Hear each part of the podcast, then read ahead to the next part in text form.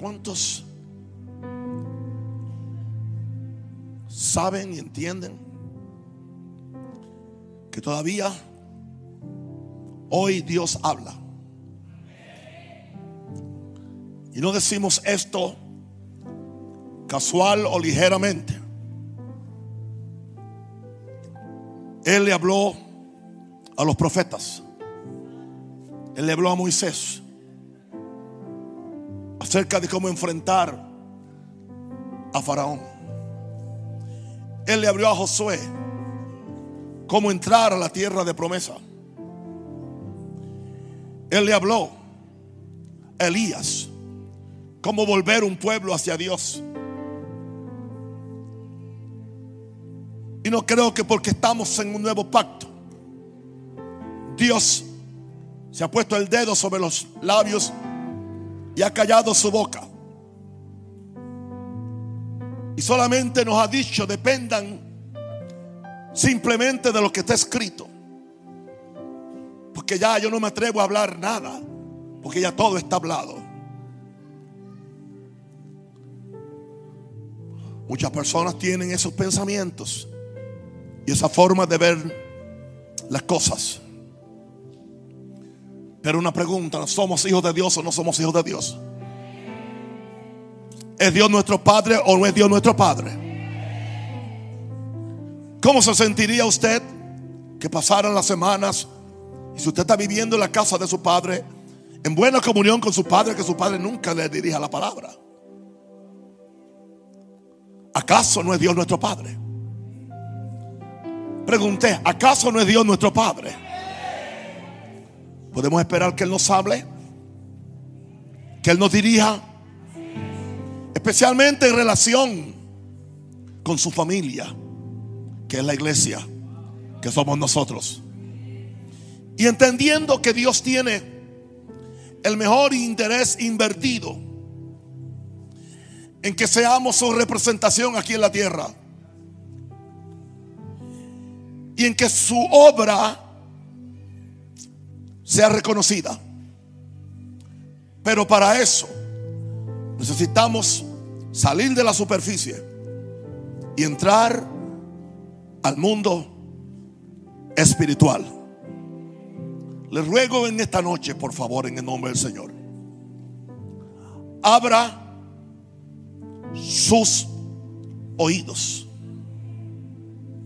y pídale al Espíritu Santo que le dé revelación de lo que vamos a compartir en esta noche. Yo creía que iba a ser un mensaje, una enseñanza acerca de cómo entrar al mundo espiritual. Pero Dios tiene otra idea de qué hacer. Hoy el Espíritu Santo me habló. Y yo no digo eso casual o ligeramente. Él me habló. Yo no tuve una un presentimiento. Yo no tuve una idea. No fue que me vino un pensamiento. Hoy 4 de diciembre del 2017, el Espíritu Santo me habló de la grandeza del mundo espiritual. Y lo que me dijo tiene mucho peso para mí. En este día empecé la última semana de ayuno del año. Encerrado en mi cuarto hasta casi las 12 del día está adorando mucho y meditando mucho acerca del mundo espiritual. Y de esto traigo meses. Porque soy consciente que hay tantos recursos, tantas unciones, tantos poderes, tantas glorias en el otro mundo que muy pocos creyentes conocen o visitan. Donde está todo lo que necesitamos para nuestra vida espiritual. Especialmente para el éxito de la, de la iglesia. Sucede que esta semana nuestro énfasis es entrando al mundo espiritual. Eso indica salir de la superficie. Eso indica salir de lo visual, de lo temporero, aún de lo emocional e intelectual. Y entrar donde está Dios, donde está Jesús, donde está el Espíritu Santo, donde están los ángeles. Mientras estoy orando por la mañana, yo me quedo encerrado en esta semana casi hasta las 12 orando en el cuarto donde duermo. Una de las primeras cosas que recibí es que ese mundo es primero. Y quiero que entiendan por qué fue lo primero que recibí, que ese mundo es primero. Y si es primero, debe ser primero en nuestras vidas. Es primero que el que conocemos. Es primero que donde nos movemos. Que ese mundo es eterno. Es eterno. Eso indica no tiene principio, no tiene fin. Aleluya. Ese mundo estaba antes, y lo oí en esta mañana, antes que existieran los cielos y la tierra. Antecede a los cielos y la tierra. Por lo tanto, no empezó en Génesis 1. Ya existía. Y ese mundo es eterno. Pero sucede que es invisible a los ojos humanos generalmente hablando.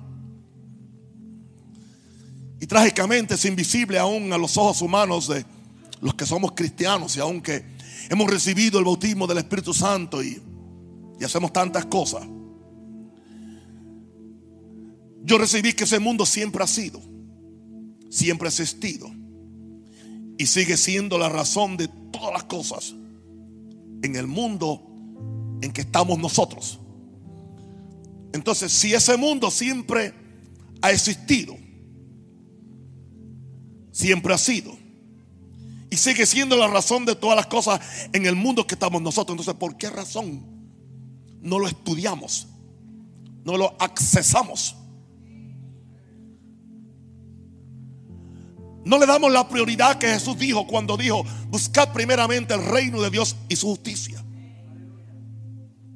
El reino de Dios no es una doctrina un énfasis, es, es ese mundo. Y todas las demás cosas son añadidas. Por eso Él dice que este tipo de personas por nada se afanan. ¿Por qué comer? ¿Qué vestir? ¿Qué beber o qué será mañana? Eso fue lo que Jesús nos dijo que los que saben entrar y poner este reino en primer lugar, los que saben entrar, no tendrán falta de nada y tampoco viven en ansiedad. Son raros para los que se quedan plasmados en este, en este mundo material. Muchos que están acá no los entienden.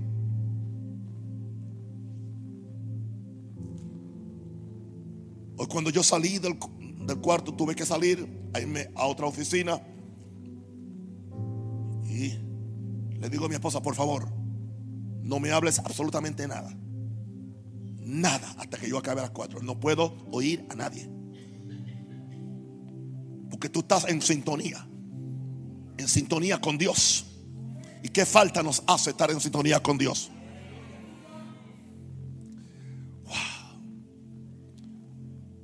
Entonces, si es la razón de todas las cosas en en el mundo que estamos, entonces necesitamos prestarle atención. Nuestro mundo invisible es solo la reflexión material de lo que siempre ha sido el mundo espiritual. Escúcheme.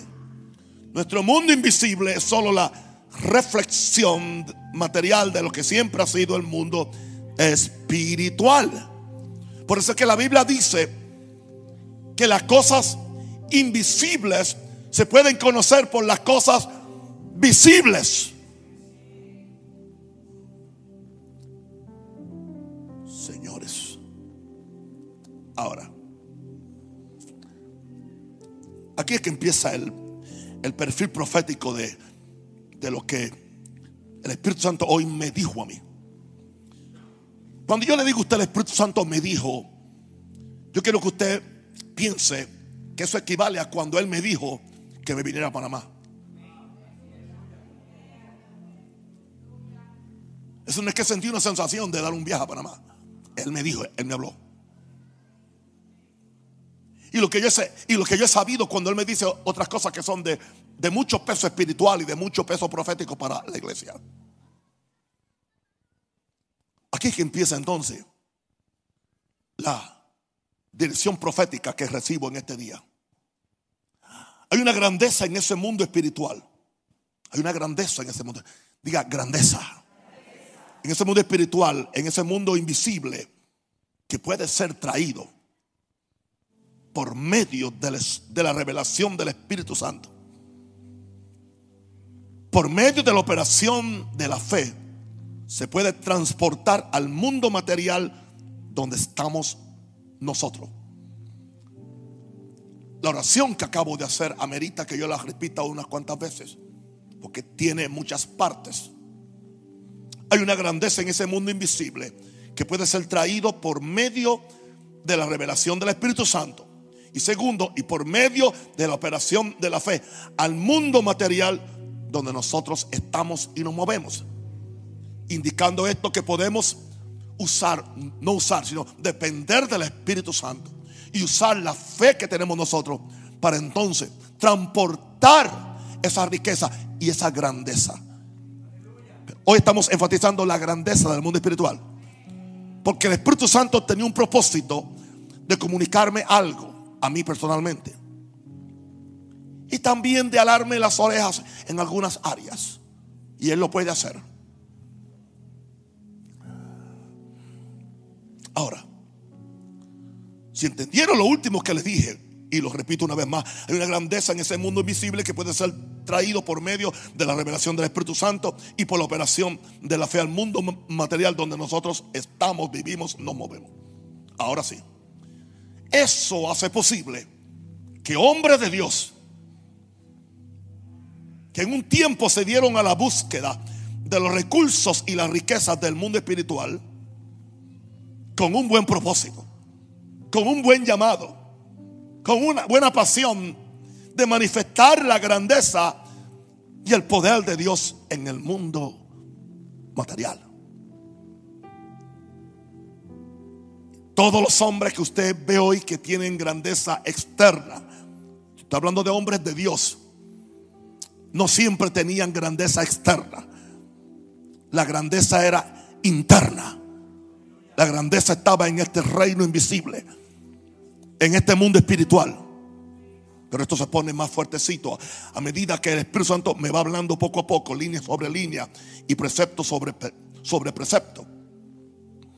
Repito, eso hace posible que los hombres de Dios que en un tiempo se dieron a la búsqueda de los recursos y las riquezas del mundo espiritual con el propósito de manifestar la grandeza y el poder de Dios en el mundo material, hicieran grandes hazañas y grandes obras han atraído la atención y admiración del mundo natural. Esos son, muchos de ellos son los hombres que son, como le dicen, son nombres de cocina. Todo el mundo los conoce. Se conocen en las redes, se conocen en YouTube, se conocen en, en, en, las grandes eh, estaciones de, de televisión en el mundo, se conocen con la influencia que tienen en los países.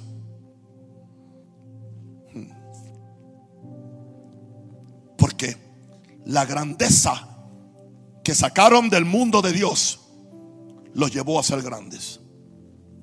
Ahora, aquí es donde sé que el Espíritu Santo empezó a hablarme muy fuerte. Jamás, jamás. Acerca, yo vengo hoy como profeta y no soy profeta. Vengo en esa, vengo en esa nube. Yo sentí cuando me cayó esa, esa nube desde casa, no aquí. Aquí es donde sé que el Espíritu Santo empezó a hablarme muy fuerte acerca de la grandeza del mundo espiritual y el gran peligro de manejarla en la forma incorrecta. Señor, yo estaba pensando, yo solamente quiero predicarle a, mis hijos, a mis ovejas. Yo no, yo no quiero estarle predicando a pastores cabezones o a líderes cabezones. Pero como yo no soy el presidente del cielo, en el cielo yo no soy ni vocal quizás. Yo simplemente soy una oveja de Dios. Él hace lo que quiere. Eh, aquí es donde sé que el Espíritu Santo empezó a hablarme muy fuerte acerca de la grandeza del mundo espiritual y el gran peligro de manejarle la forma incorrecta. Y aquí ya me está hablando más claro el Espíritu Santo. En nuestra pequeñez y anonimato empezamos a buscar a Dios. Con humildad, comiendo la palabra noche y día como Dios le dijo a Josué. Vivimos en oración y ayuno. Estamos satisfechos y felices con lo que tenemos en lo natural. No, no hay avaricia. Y quizás no, no tenemos mucho, pero tenemos a Dios. Lo único que, nos mueve es el amor y la compasión a la gente. Y solo buscamos la gloria de Dios. Esto, esto, estoy hablando, ¿entiende? De esta gente que aprendieron a accesar la grandeza del mundo que estamos hablando hoy, el mundo espiritual. Ahora, ¿qué sucede? Como consecuencia de esas actitudes tan positivas y tan nobles, el mundo espiritual se nos empieza a abrir. Se nos empieza a abrir. ¿Por qué? Aprendemos a oír al Espíritu Santo, quien nos enseña qué hacer y cómo hacerlo bien. Y cómo hacerlo para que crezca. Y cómo hacerlo para que se vea grande. Y cómo hacerlo para que tenga dominio. Hmm. Yo tomo todo demonio y lo pongo bajo mis pies en el nombre del Padre, en el nombre del Hijo y en el nombre del Espíritu Santo, yo declaro el rociamiento de la sangre sobre esta palabra profética. Necesito, aleluya, el, eh, aleluya, aleluya, eh, aleluya. Gloria a Dios. Levante la mano y adora a Jesús. Esta palabra tiene el potencial de salvar ministerio. Esta palabra tiene el, potencial de impulsar ministerio. Esta palabra tiene el, potencial de cambiar empresario. Esta palabra tiene el potencial de darle ministerio aún al que aún no lo tiene.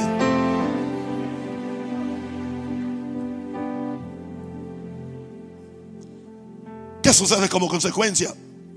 El mundo espiritual se nos empieza a abrir. Se nos empieza a abrir.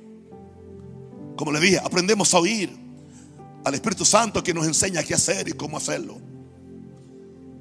Además, la fe se nos es revelada. Y como consecuencia las cosas empiezan, empiezan a suceder las cosas. La gente empieza a llegar. Aleluya. Los recursos empiezan a llegar.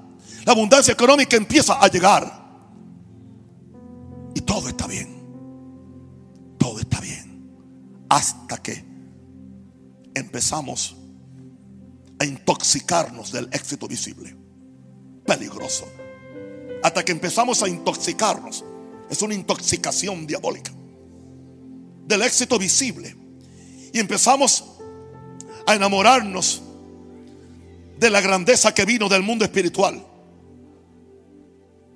Y ya eso se hace más importante que Dios. Más importante que el ayuno, más importante que la oración, más importante que mi integridad como ser humano, o como ministro, o como hombre, o como, o como empresario, porque estos son principios aún para empresarios. ¿Qué sucede?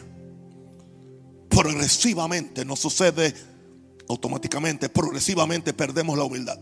Lo primero que perdemos, la humildad. Se nos monta algo en los hombros. Perdemos la humildad. Cambiamos la confianza en Dios por la confianza en nosotros y nuestras habilidades. Aprendimos el show, aprendimos cómo hacerlo, aprendimos cómo mover multitudes, aprendimos cómo empezar, qué decir, qué no decir. Pastores, predicadores, ministros, salmistas,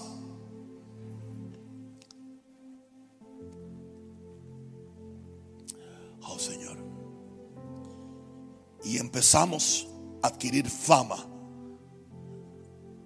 en el ámbito natural. Y nos intoxica la fama. Nos intoxican las multitudes. Nos intoxican los sendos o magnos honorarios que nos pueden dar por nuestros servicios, sea de predicación o por nuestros servicios de salmear o simplemente brincar, lo que hacen algunos. Lo más peligroso, Espíritu Santo de Dios, dejamos de escuchar al Espíritu Santo. Dejamos de escuchar al Espíritu Santo. Dejamos de escuchar también a nuestros amigos o nuestros hermanos o nuestros padres espirituales que nos hablan por el Espíritu Santo. Si nuestros padres espirituales siguen con un, con un, con un corte de santidad, con un corte de integridad, lo bendecimos hasta le diezmamos, pero decimos, no, es que Él no tiene la revelación que yo tengo dejamos hasta de predicar sus mensajes, porque sus mensajes son muy fuertes. Sus mensajes no traen fe, no traen esperanza, no motivan a nadie. Está bien,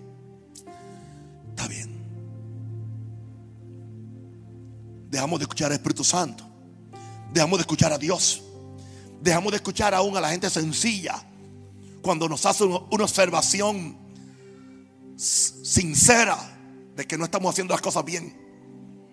Y creemos que todo el que hace una observación está endemoniado o nos tiene envidia.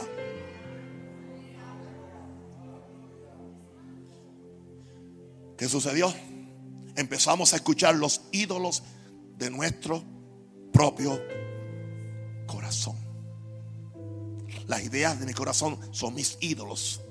Los programas de mi corazón son mis ídolos. Los inventos que yo digo que fue Dios, que fui yo, se convierten en mis ídolos. ¿Qué sucedió? Aprendimos a manejar la fe. Aprendimos a manejar la fe. No para engrandecer la empresa del reino de Dios, sino la empresa del reino del ego del hombre.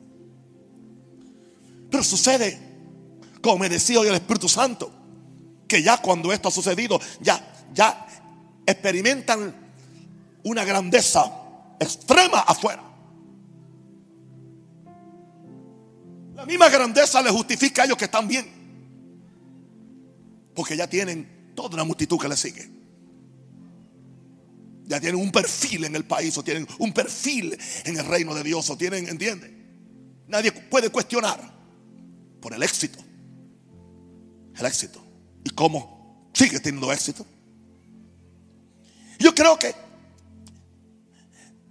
al principio se tenía que sostener este, esta grandeza con oración, con ayuno, con búsqueda, con integridad, con humildad. Y siguiendo ser humildes. Pero cuando perdemos todo eso, no, no tenemos con qué mantenerla. Solamente que en ese momento se retiran todos los demonios de oposición en nosotros y no se nos oponen en nada. Y entonces nuestra grandeza sigue caminando sola. Sin la bendición de Dios y sin la oposición del diablo. ¿Y qué dice el hombre o la mujer? Estoy bien. La cosa funciona. Las multitudes, el dinero, la fama. No he terminado porque el Espíritu Santo me dijo más. El Espíritu Santo me dijo. Escúchame bien. un Rosario está diciendo, el Espíritu Santo me habló. Otra vez, el Espíritu Santo. Mírame bien por la, por la tele o mírame bien por, por donde el Espíritu Santo le habló a Naún Rosario. Porque todavía Dios le habla a los hombres.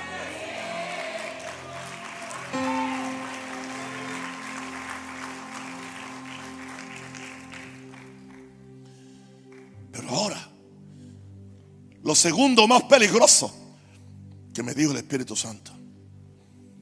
Empezamos a fabricar nuestra propia grandeza. A fabricar nuestra propia grandeza ahora. Nuestros propios proyectos. Y muchos con la excusa barata que es para avanzar el reino de Dios. se empiezan a comprar las mansiones exorbitantes. La flota de automóviles, y todo esto me lo está dictando el Espíritu Santo. La flota de automóviles como los jaques árabes, los yates de lujo, los jets personales. La ambición por los bienes raíces más que por los bienes venideros. La ambición por los bienes raíces más que por los bienes venideros. Ya las asociaciones no son con la gente pobre y sencilla del pueblo de Dios. No tenemos tiempo para ellos. Sino con la gente influyente. Porque ellos alimentan e inflan nuestro ego. Inflan nuestro Dios. Inflan los ídolos de mi propia formación, de mi propio corazón. Me decía el Espíritu Santo hoy, ¿cuántas inversiones hicieron que no eran la voluntad de Dios? Y ahí Dios me corrigió. Y yo le pedí perdón. Yo le pedí perdón. Yo le pedí perdón. Porque me estaba hablando a mí en primer lugar. Que no eran de Dios. ¿Cuántas propiedades se adquirieron que nunca se, se ameritaba su adquisición? A mí también Él me habló. Resultado. Resultado. Se perdió la grandeza del mundo espiritual. Se fue la presencia del Espíritu Santo. Y ahora para compensar el vacío de la grandeza de Dios, se empieza a buscar la grandeza social. Empiezo a moverme en las élites sociales altas. Se empieza a buscar la grandeza económica. Y hay dos formas de hacerlo. Sea explotando y manejando la iglesia, el, gran ministerio, que es muy, muy, muy practicado entre muchos que aún conservan esa grandeza, sin la bendición de Dios y sin la oposición del infierno. O, o se busca la grandeza económica, buscando una grandeza empresarial Aleluya. Por cierto, como tiene grandeza en otra área, se le abren las puertas, se le abren las asociaciones, se le abren los préstamos, se le, se le abren la gente que pueden cubrir, entiende, esa, esa nueva, ese, ese nuevo deseo y esa nueva hambre que tiene, que tiene, que tienen esos líderes por más dinero. Y hay que pensar siempre en seis dígitos. Seis dígitos. Cinco dígitos no es suficiente. Seis dígitos por lo menos. Y en algunos casos, para compensar el vacío, el vacío de la grandeza de Dios, se empieza a buscar la grandeza política. Política. Porque soy grande. Me conocen.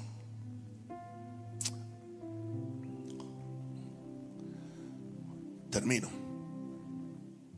Le pregunté al Espíritu Santo, ¿tú quieres que yo mencione nombres? Me dijo, no. Ellos van a saber quiénes son. Porque Espíritu Santo, que yo siempre he sido ético de no mencionar el nombre. Si tú me dices que mencione el nombre, los menciono uno por uno. No. Ellos saben quiénes son. Y van a oír esto y van a oír esto. No sé cuál va a ser su, su, reacción. Pero yo, yo le garantizo que si no oyen esta palabra de Dios, van a haber muertes prematuras. Van a haber enfermedades incurables.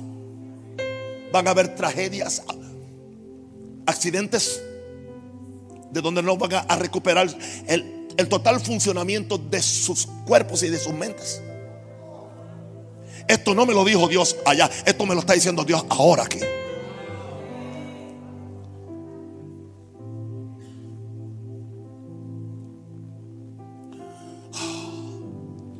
Y puedo decir, sin temor a equivocarme, que esta es la condición de un sinnúmero de ministerios, de un sinnúmero de iglesias, de la mayor parte de, de los salmistas famosos y aún de empresarios cristianos que todos ellos, su grandeza empezó cuando se conectaron con el mundo espiritual. Sí, empresarios. Porque un, empresario puede venir en la bancarrota y entiende el poder de la fe y entiende oír al Espíritu Santo que le enseña dónde invertir, qué invertir, qué producto hacer, qué hacer, cómo hacerlo. Y él enseña cómo prosperar. Porque los principios son los mismos. Sea para un ministro, para un apóstol, para un pastor, sea para una iglesia, sea para un salmista. Y aún empresarios cristianos que su grandeza se empezó en el mundo espiritual. Lo triste es que estas personas que yo acabo de definir están vacías de, la presencia de Dios. Tan vacías de la presencia de Dios. ¿Por qué? La grandeza que le queda es la de afuera, no la de arriba o la de adentro. Y el Espíritu Santo terminó haciéndome a mí una pregunta. Y después le, le haré algunos comentarios de Moisés y de Josué. Y hoy el Espíritu Santo, cuando acabó de hablarme, me hizo la pregunta. ¿Te podré confiar la grandeza del mundo espiritual?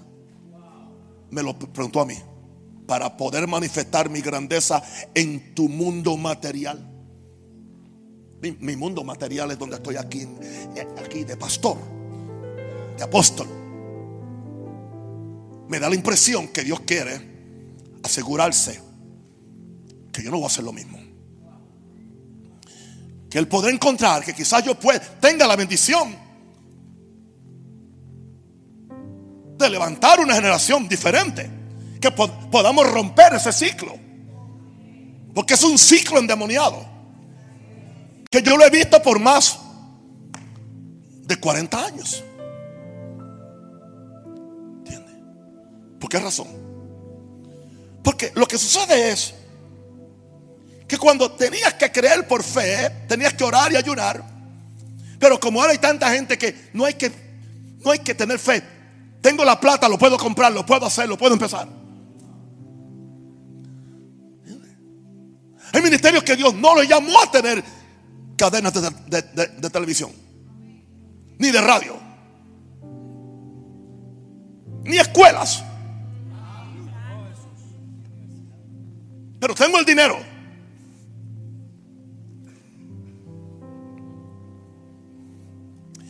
Y nunca se sacia.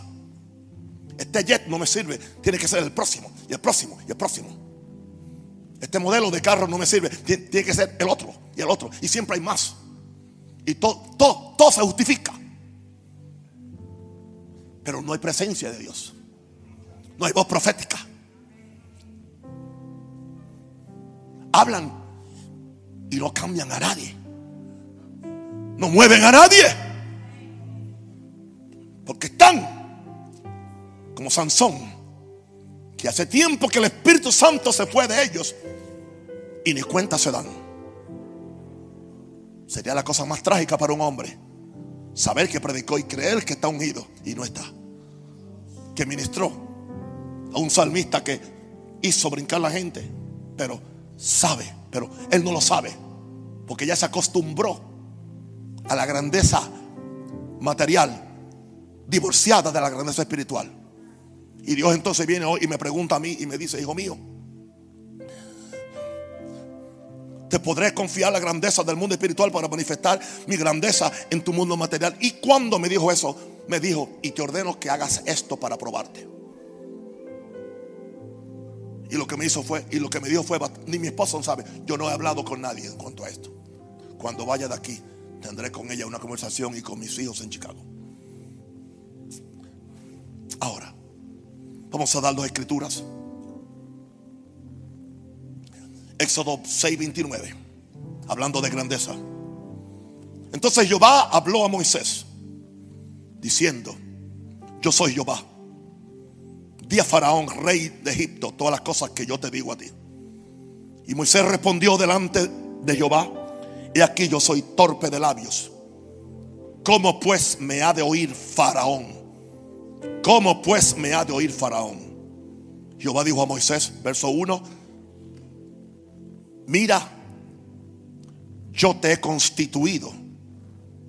Mira, yo te he constituido Dios para Faraón. Y tu hermano Aarón será tu profeta. Dios no le está diciendo, no le está diciendo a Moisés, tú vas a ser Dios. Lo que le está diciendo es, la grandeza mía, el poder mío, el gran yo soy que soy yo, voy a meterme dentro de ti para que tú funciones como un Dios, con el poder mío, con mi gloria, con mi autoridad para Faraón. En otras palabras, yo te estoy confiando la grandeza del mundo espiritual. La estoy metiendo dentro de ti. Para que cuando tú vayas donde Faraón, doblegues su gobierno. Libertes a mi pueblo. Lo saques de la esclavitud. Lo lleves a una tierra que fluye leche y miel.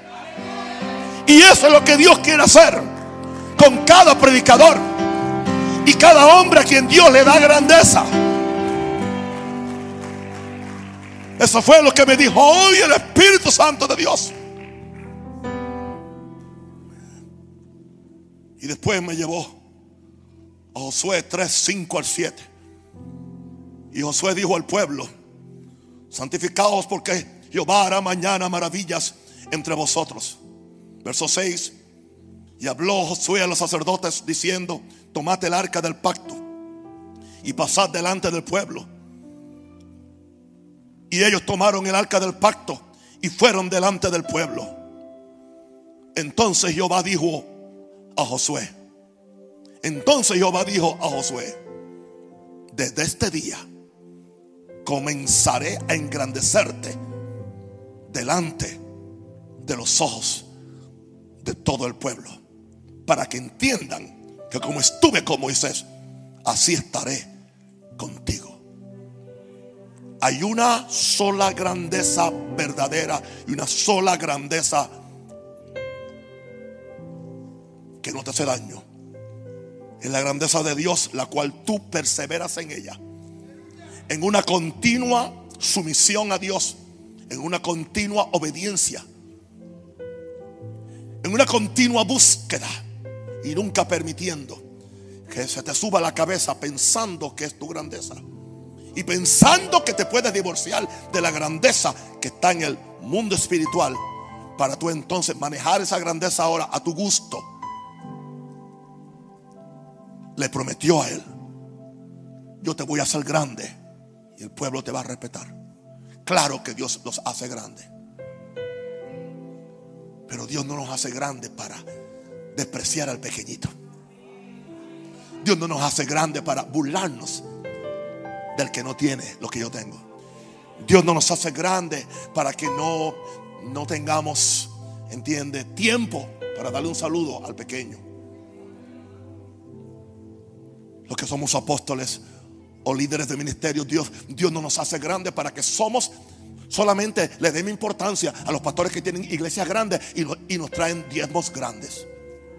Ya esa no es la grandeza del reino de Dios. Esa es la grandeza de este mundo. Así se funciona en este mundo. Así se funciona políticamente en este mundo. Así se funciona socialmente en este mundo.